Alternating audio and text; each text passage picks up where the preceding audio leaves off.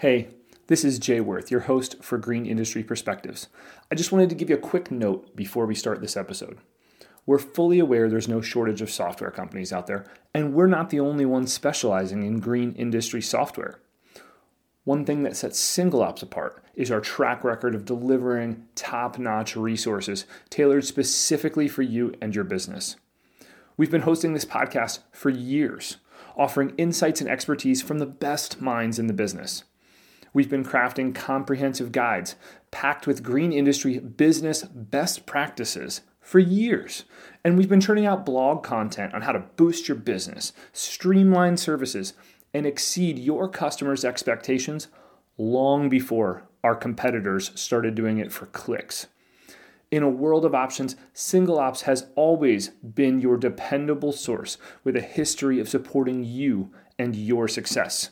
To access these free resources, head to singleops.com and check out the resources tab. And remember, we were here to help first.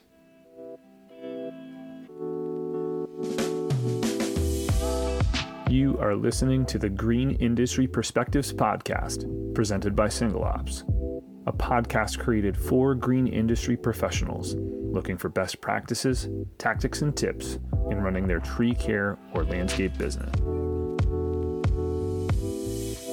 Welcome back to another episode of Green Industry Perspectives presented by Single Ops. I'm Jay Worth. Really excited to have somebody that um, I, I, know relatively well professionally on the show. She's always uh, tr- brings tremendous insights, whether you follow her on LinkedIn um, or you talk to her in person. Uh, I've got Carla Policastro on the show with me today. Carla, how are you? I'm doing great. Thank you for having me on. Oh, my pleasure. Uh, Carla, you and I'll let you talk about this in a minute, but you actually run an accounting firm, financial uh, CFO services for landscape companies. So we wanted to do an episode today. It's going to help people with things like um, their job costing and their profitability. So, based on your experience working with uh, green companies, kind of uh, all over the country, what are the top three common threads you see in successful green companies as it relates to that job costing and uh, you know profitability? Yeah, that's a good question. I think job costing is so important for for businesses, especially um, you know, when you're first starting out, of course, but even as you grow. And I think, you know, what we've seen is that I guess first starting off is like accurate accounting um, allows companies to have like the data that they need uh, for their for pricing their jobs accurately and just to ensure that they're accounting for all of the expenses that are running through the company as well. And so we we take on a lot of accounting work and there's a lot of cleanup work involved because a lot of the time the books are not quite uh, cleaned up and caught up and stuff like that. So i think that's the first thing um, is just make sure that that your books are kept up with at least on a monthly basis and um, accurate accounting too, because um, you may hire someone um, that may know QuickBooks online and stuff like that, but they may not be like a qualified accountant or bookkeeper, and uh, you know may not be like doing the accounting work accurately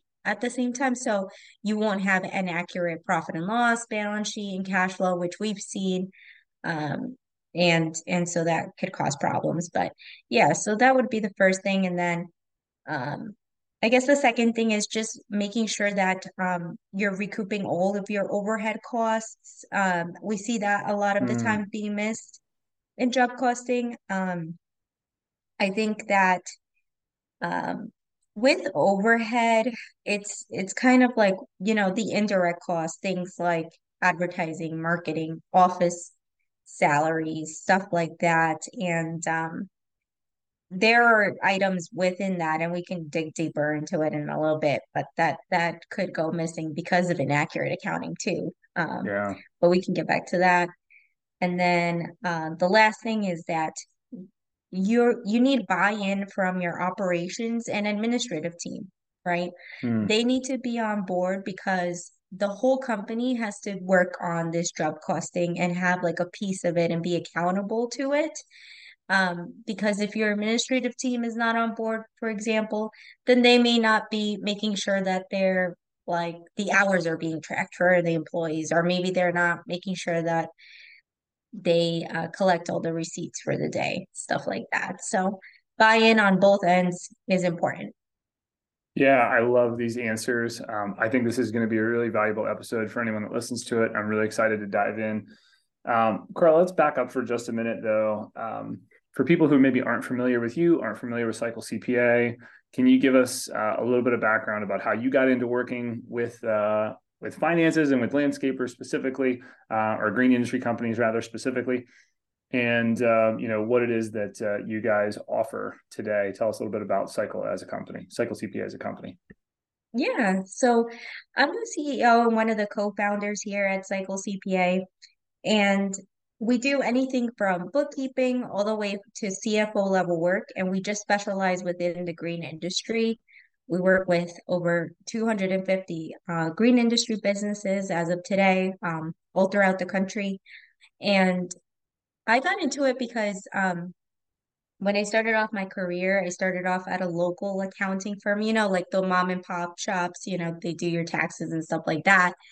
Um, and because of the demographic that I was in, there were a lot of landscapers and construction workers that would visit our shop. And so, but I worked with like anybody under the sun. So I would like help a baker and then I would help a manufacturer and stuff like that. So um I didn't really like have all of the tools necessary to help landscapers at the time, but I like grew an attachment to landscapers because they would come in often like and just ask me questions about their profit and loss, balance sheet, job costing, estimating. And at the time, I did what I could to help them. But like I said, I I wasn't specialized just in that industry and, and all that. So I always knew in the back of my head, like there's a need here. Plus, I I I love working with these type of people. They're hard workers. They just want to know about their numbers. And um, but yeah, so after that, I worked at one of the largest accounting firms and did some audit for Fortune 500 companies and you know branched out on my own and I, like I said I knew I wanted to focus on this industry and I'm happy I did because um, it's good people to work with like I said so. Absolutely. I think a lot of us can kind of relate to that um, just like I fell in love with the people that I work with in the industry right? Yeah it's so, a great community. Absolutely. I think it's the best in the world. Um, all right, let's dive into these topics. I want to make sure that people that are listening to this um, have a walk away from this with a better sense of what they need to do to track their costs and make sure they're uh, profitable on each job that they sell.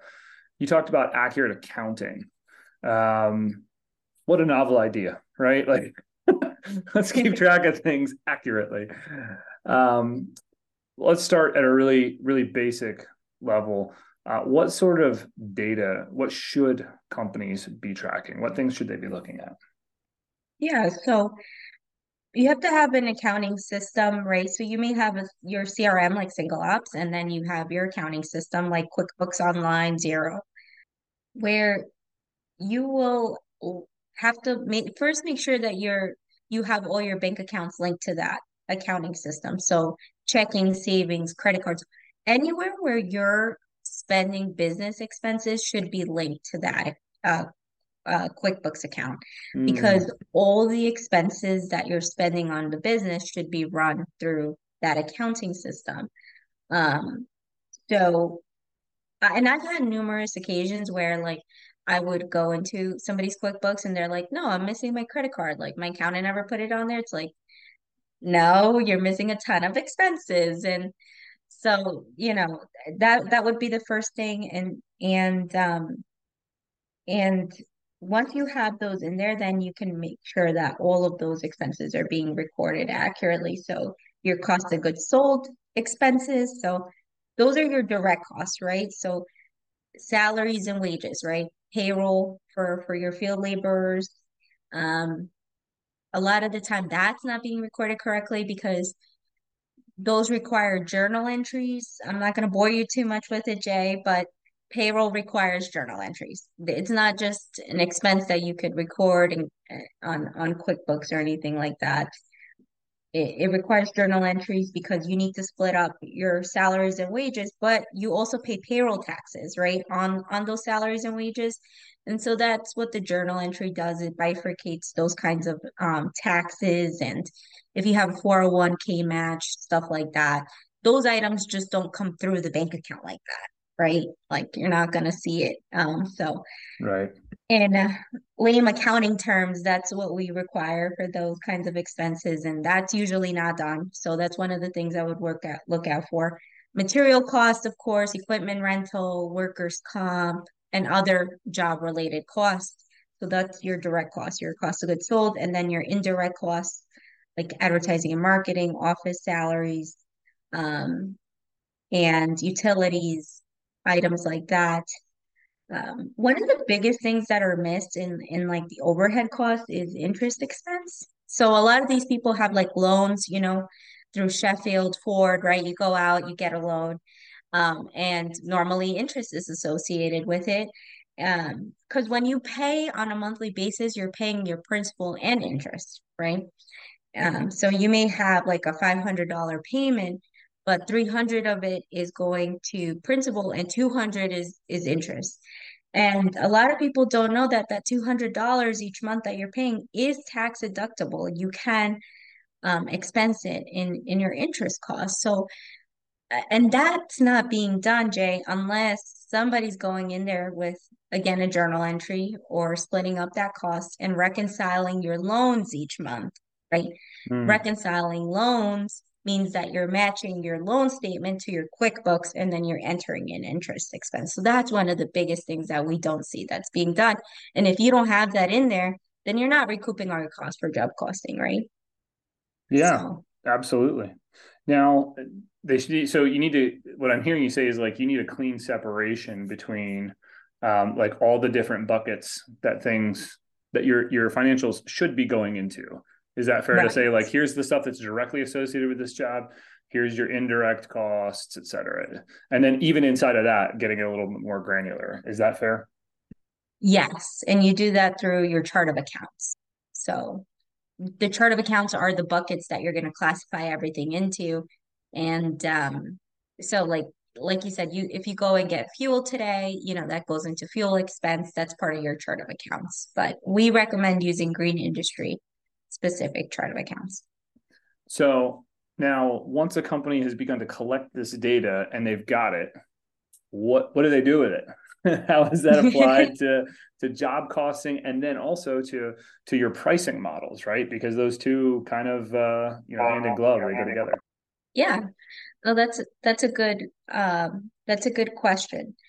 So once you have all this data, right, you're going to allocate it to a specific customer or client, right? So you went and you got materials and you're going to apply that to John Smith, right? You you right. did their their patio, whatever it is. Um, stuff like that. And then you have to the direct costs are easy to allocate because you know that this this piece of material you can allocate it to John and and um, this equipment rental you got it for for his property as well. Mm-hmm. those are you could directly trace back to a job.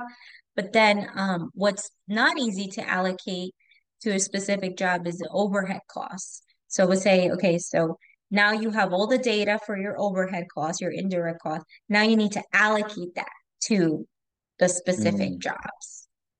Yeah and i feel like that's probably um, is that tricky? How to how would what do people need to know about um, how to account for those overhead costs when they're pricing and bidding a job?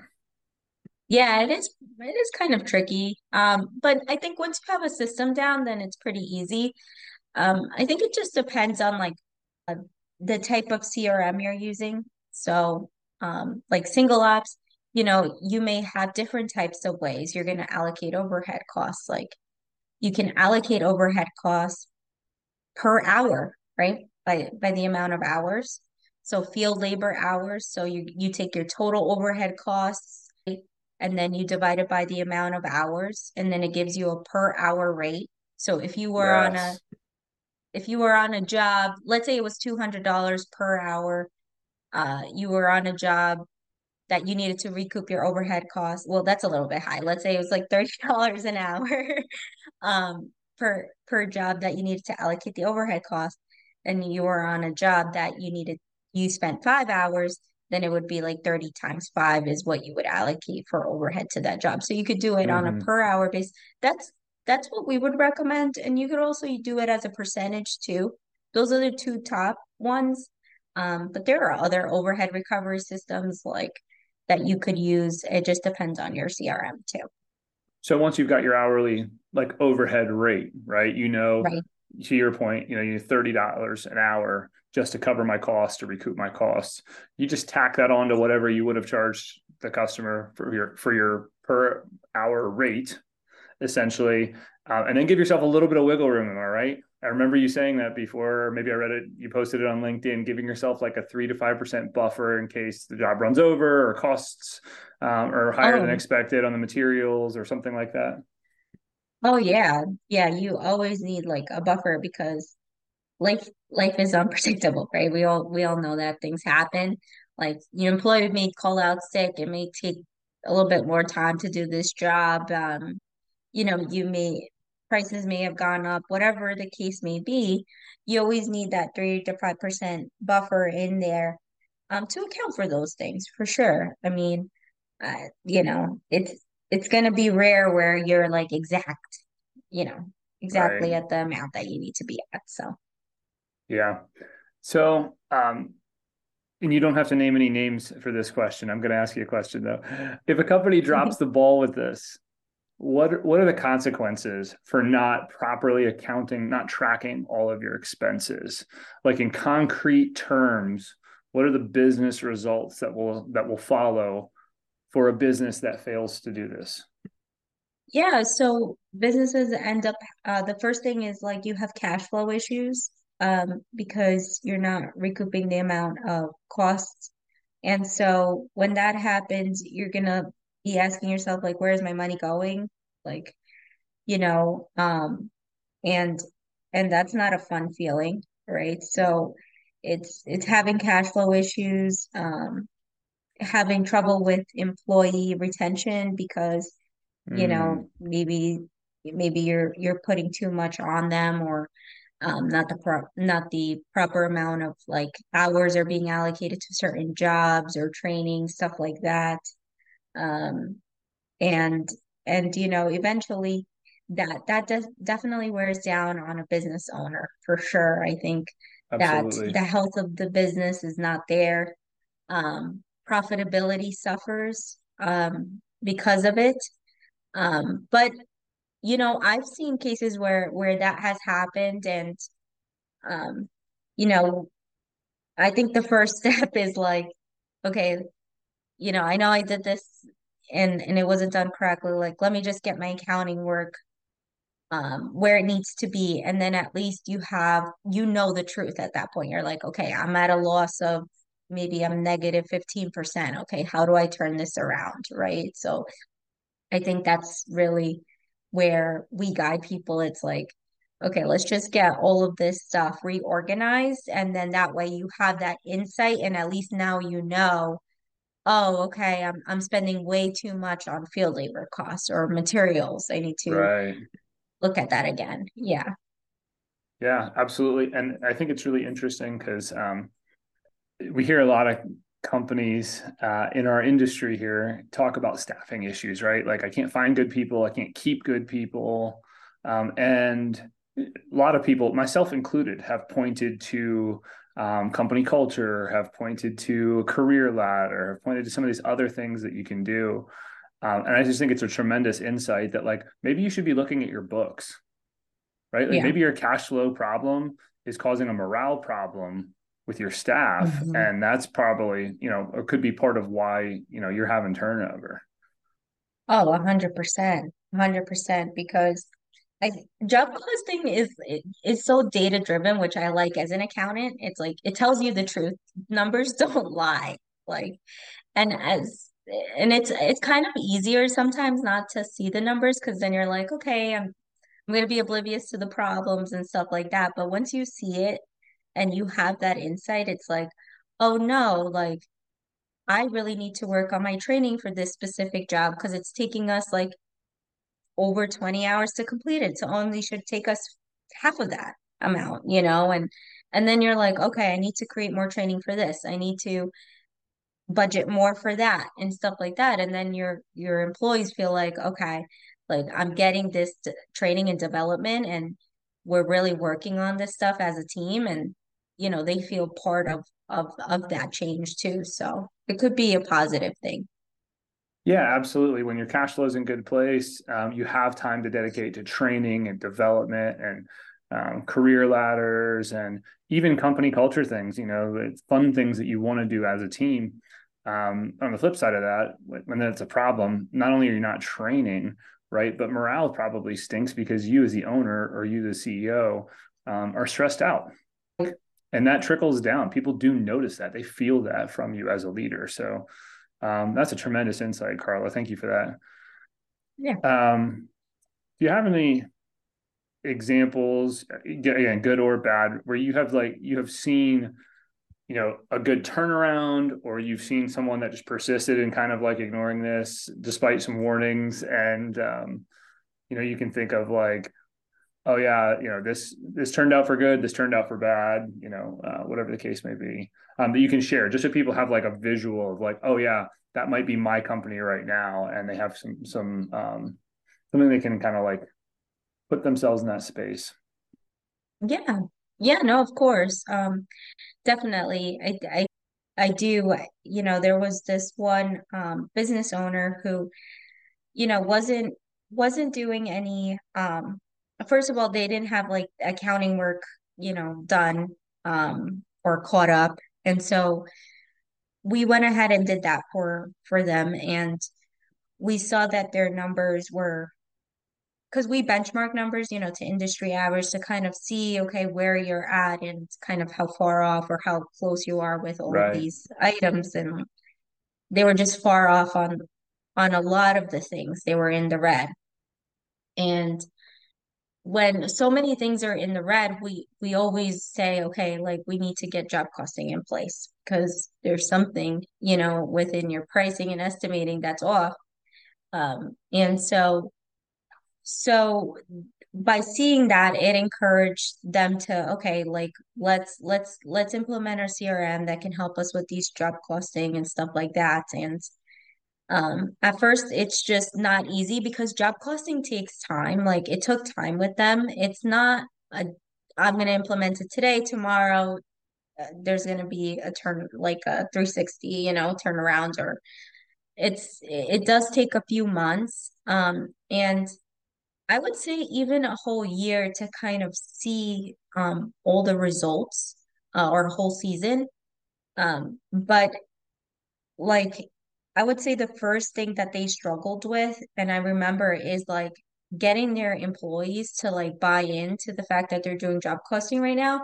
And like they would not clock in their time. It was like so hard for them to clock in their time, you know, to each job. And um and, and that's something that we see often, but we were like, okay, so how how can we hold them accountable? It's like, okay, now it's like telling them the importance of why we need to clock in. It's because you know, this is our goals for the company. This is how it's beneficial to you because people need to hear why it's beneficial to them that they clock in their time and stuff like that. Um, so that that did help out. Um, and then when somebody was just like not clocking in their time consistently, like they would do that. I, I recommended, you know, do a warning, you know, or verbal warning up front and stuff like that because now this is part of your role so we did that and kind of other people got sight of that and it was not like a negative thing because we were trying to make it more of like a positive thing that we're doing this job costing and like the possibilities of of it for the future and all of the fun stuff they'd be able to do um, with with the employees and stuff like that. So that helped out a ton. It's like keeping the employees accountable, but with a positive mindset. And then like, right. of course, if there's like those one or two people who are not going to follow the rules, like all right, like time for a warning, stuff like that. So that worked. Um, and so a few a few um months later, they were able to kind of see like the specific, I think there were like um maybe four or five specific types of jobs that they did um, that they were far off on like estimating their job their their hours and their materials on it. And that's that's really where they kind of found um, that they needed help. So you know they identified those jobs and they were able to kind of work through it where you know in the future they were able to kind of um, you know now allocate the appropriate resources time and, and materials that they needed. And and they were really able to turn it around. But again, it, it it didn't it wasn't like an overnight thing where they were able to establish these patterns and it took a lot of data to get Right. there. And like I said, buy-in from the operations and administrative team. But slowly and surely we were we were able to see their profit and loss kind of um you know in, their their profit increase based upon that. So it was it was a really nice thing to kind of see them turn it around and as an accountant, I can follow their journey on the number side, but it's not, like I said, it wasn't like an easy overnight thing. And those numbers don't lie.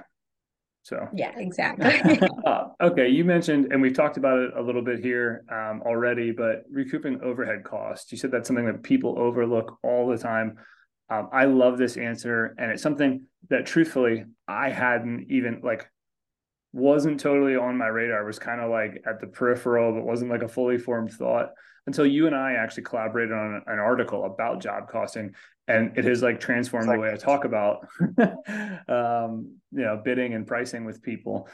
Is it fair um, to say that like when you're talking about accounting, you, you really have to account for everything, but there's there's a different level of um, how do I want to phrase this like you really have to to pay very deliberate attention. Like the direct costs are easier because you know Mrs. Jones had three flats of petunias and eight yards of mulch and what like those are easier because you got a receipt that you know was right. intended for that job. Whereas, you know, your rent and your internet um are, are just kind of fixed. Like they just so you you overlook those things. Is that is that what you see happening most often? Yeah, yeah, I I do see that happening because because like I said, people don't have like their accounting set up correctly. So, and their chart of accounts set up correctly, where like they have their overhead and direct costs split out into two different sections on their P and L. So that's the first thing. Like you need your cost of goods sold and your indirect. And then even if they do have that, then they they may not have like proper proper accounting in going into place like their accounts may not be reconciled so mm. what we see is like like they were maybe if if their bookkeeping was not being reconciled or their accounts are not being reconciled then there are like duplicate transactions which overstate your overhead costs so maybe that you're charging too much for overhead or like you're mm. understating your expenses so you may be charging too little for overhead um, reconciliation is an important process it's like you have to do that every month with your accounting work. Um, and basically what you're doing is just making sure that your bank statement mirrors your QuickBooks Online. And um, then like those ex- those types of expenses, Jay, like um, for example, the ones that I see that are not being recorded properly, like office salaries. So let's say like you yes. have um an office administrator working on your team or you have like a manager or salesperson, their salaries are sometimes I see them being recorded as field labor salaries. Um, They're not producing any billable. Right. And it's like, oh man, and and then this person believes that they're spending too much on field labor. It's like, oh no, like the accounting work is just being done incorrectly. Like it's not being accounted under the overhead cost. So we like to we we always split it up. Like when we do the monthly accounting work, we're like, okay, these three people, their salary goes in overhead. So we do that via a payroll journal entry. Again, not to get too technical, but that's something that needs to be done like manually. It's not something that automatically happens. So right. if you don't have like a good accountant or bookkeeper, if you don't know what you're doing, that's going to be missed. Um, and then, like I said, that could lead to you not recouping all your overhead costs and then the interest and then Also, depreciation is a big one, Jay. Like people are Yeah, not booking their depreciation each month. that was one of the questions too. I had. I was like, people are not accounting for the depreciation on their equipment in all likelihood. No, they're not. They're really not. And um, the people who are, like, we see them booking it on like a tax basis, which is like, I'm not gonna bore you to death, but it's like totally different than book depreciation because tax, your your tax accountant's doing what they can to lower your tax liability. So let's say you you purchased a $40,000 truck and they want to depreciate that all in one year, they're gonna put 40,000 Mm, on your books. But that's not how you use that truck. You didn't use the whole 40,000 in one year. You use maybe you're gonna have that truck for five years, so you need to book it against uh yeah, five. So you know what I mean? Like it's so that would yeah, be what 8,000 a year. yeah. So so the depreciation should have been eight. They're booking 40. You're thinking the overhead cost has to include 40,000 when it doesn't. It has to only include 8,000 because it should be booked on a depre uh, book depreciation, not tax. Um, so we we put it on a book depreciation, but to be honest with you, like 99% of, of the people before we took their books over never had that on their books. So Wow. that's definitely something that I know it's missing. And you have all this machinery, trucks, equipment that you have to have, and you need to be recouping for that expense, right? So Yeah, absolutely. Now, um, here's one, and I don't want to get super technical, but here's one that I think trips a lot of people up too. Fuel. Yeah. Because because it's like, how do you account for the the drive to and from when you've got a full tank of gas? How do you account for the eight hours you're in these two chainsaws? How do you what's your what's your recommendation? Is there does that vary by business or is there like a rule that you like to follow? It, yeah, fuel is controversial in that way. We don't like fuel. Fuel is controversial. I love it. Yeah, it is. It's it, I think it varies by business, and I think the larger you are, the easier it becomes, like Okay. to to because you may have like a fuel tank on site, and you may be able to account for different uh types of fuel and and stuff like that. Um, so you maybe have more flexibility, but I think like if if you don't have that insight and it's not worth the time to be tracking it that way, like that Mm, granular, because it's just like who has that resource, you know? I think right. just having it in overhead is fine, you know, and, and just do it as an overall, like you're gonna recoup fuel, you know? Um, because again, if you get too too granular, I mean, you're already trying to job cost, collect all these receipts and everything. I mean, trying to get too granular with, and it's not just fuel, it could be with anything, could be actually more detrimental than it is beneficial. Yeah, I can see that. Yeah. Um, are there ways that a business can reduce their overhead costs? What have you seen anything that worked really well in your experience working with green industry companies? You know, are there ways that they can they can cut back on some of these things? Yeah. So the first one is like, like I said, we benchmark numbers. So something that's like continually high in the green industry is like overhead salaries. It kills them. Like they're always coming in a little bit higher than where they need to be. And I think it's because like contractors are good at creating beautiful landscapes and working with their hands, being out there and like streamlining those processes for field laborers, but then like never really spent time streamlining processes in the office because that's not something that they enjoyed, which we we Yeah. understand.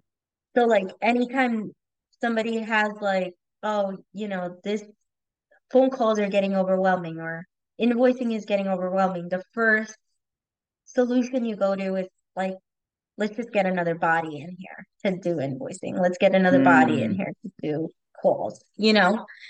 And, you know, that's not really like the best way to go about that. Um, yeah. you want to streamline things before you get a body in there to to do all of these administrative costs, uh, administrative items. So I think leveraging technology and and just making sure that you're streamlining office administrative processes before you get somebody in um, could put you way ahead of the game in this industry. Um, and again, if maybe that's not something that you enjoy like doing, you know, a lot of people get their their wife or you know their spouse involved and maybe they can help first before you get somebody in there. But I think yeah. it's like one of those things that that needs to be talked about more, Jay, because it's it's one of the biggest expenses that we see kind of going overboard with with on the P and L on that item. But yeah, um, I can see that. Yeah. So that one, and then leveraging technology, stuff like that to reduce that cost.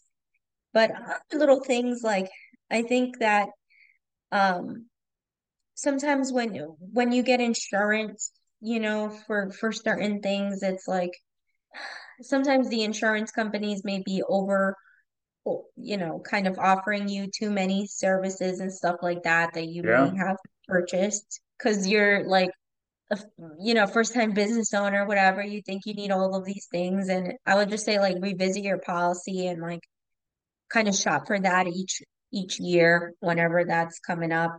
Um, I've seen a lot of people save money on that, especially with workers' comp too. Like workers' comp is a big one because if if whoever did work on your workers' comp policy didn't understand like hardscape versus maintenance, like that's a huge deal you know, or irrigation yeah. versus hardscape.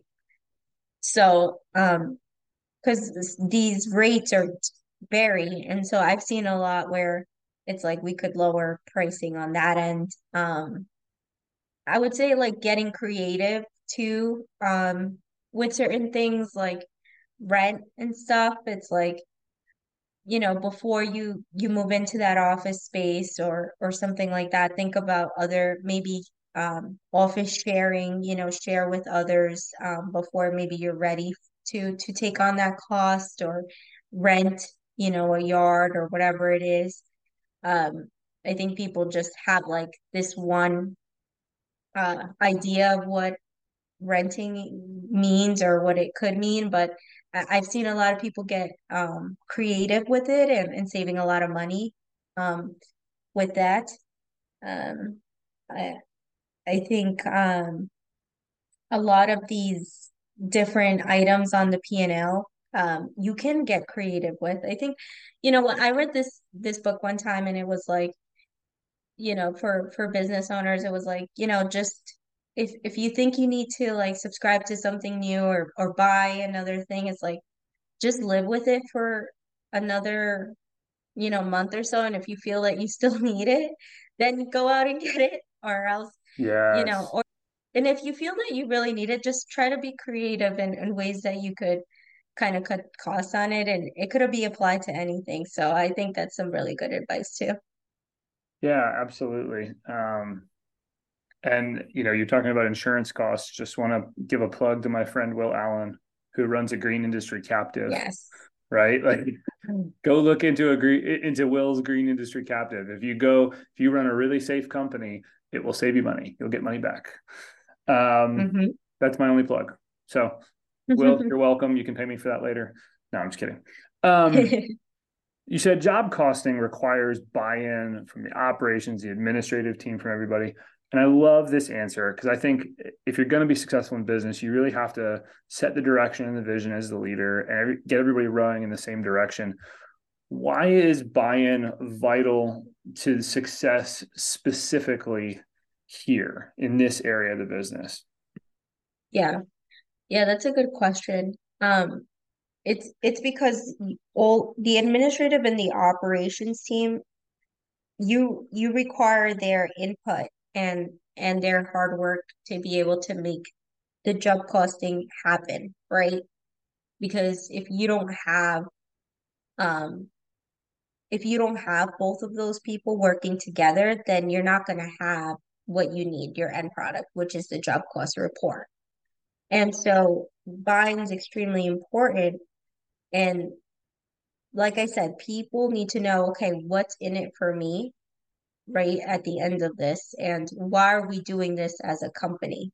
So if you have a positive message as the leader of that company and why we're going to start to do this and how is it going to be beneficial to them? We're, you know, we're we're looking to take the company in this direction. We're going to grow this much. And that means that opportunities are going to open and promotions are going to happen. And we're going to have a company retreat. And, you know, you could get them excited about that. And, and, and um, also how does it benefit their the clients right it's going to benefit the clients because now they're going to get a fair price. We're not going to just guess and we're looking out for them and we're going to create these beautiful landscapes. It's like that all sounds positive to the client to you're taking care of the employees and then all of that comes together and people could work with each other on a goal. Because as I, I believe as human beings we all want to work towards a goal and get there. And um, if you can deliver that message in that way then it'll just be make your job so much easier um, to get this initiative passed and, be able to have this run successfully. Yeah, and that was I think you've already touched on it a little bit, but that was going to be my my follow up here as we're wrapping up the show in just a few minutes. But how does an owner or a CEO go around, uh, excuse me, go about getting obtaining buy in from the team?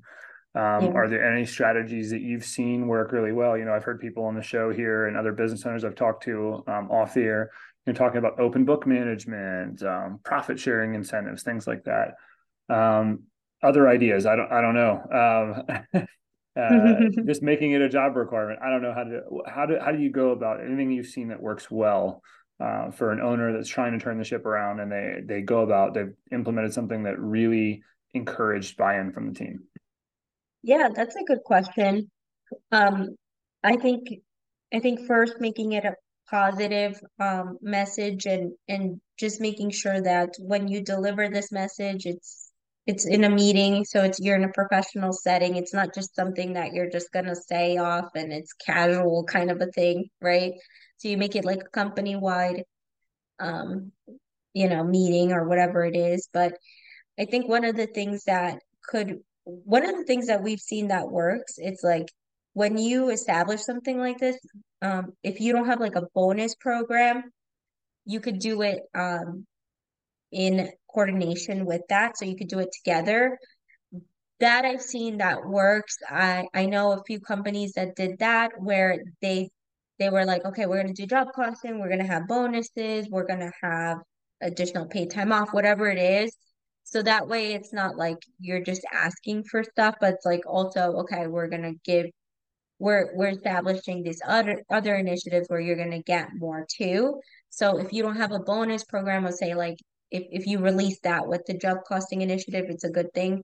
Um, and it could be, I think, so this, I think like doing a quarterly bonus um to start off, or even biannual. great idea. Um, just to be conservative is is good. Like I think you definitely need more than once a year. So I, I would say like biannual to start off with, or even quarterly is a good thing.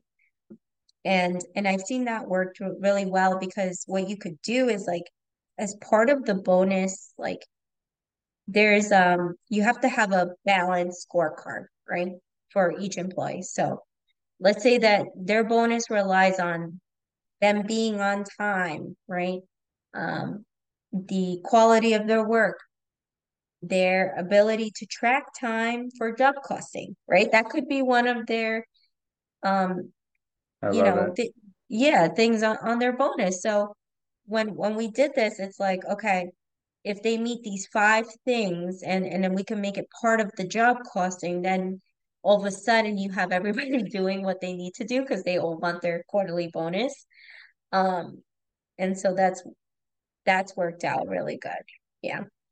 That's a tremendous insight. I think that's going to help a lot of people. Like, um, let's create an incentive for people, not just, hey, do this because, um, but something that they can, you know, get their hands around um, on a regular basis. They've got a, you know, um, a goal that they're striving for, and they're going to see how implementing this benefits them. I, I love that idea. I think it's a really good idea.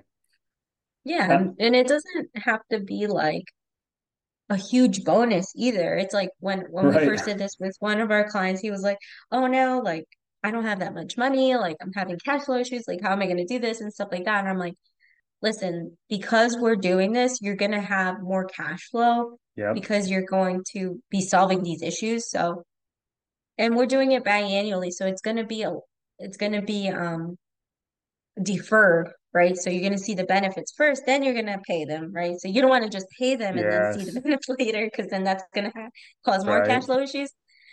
But it could you it could be it could start off with like something small, like a $200 gift card. Like, you know, it doesn't have to be a huge like $1,000 bonus or anything crazy like that, you know. Um I would I always say start off conservatively first.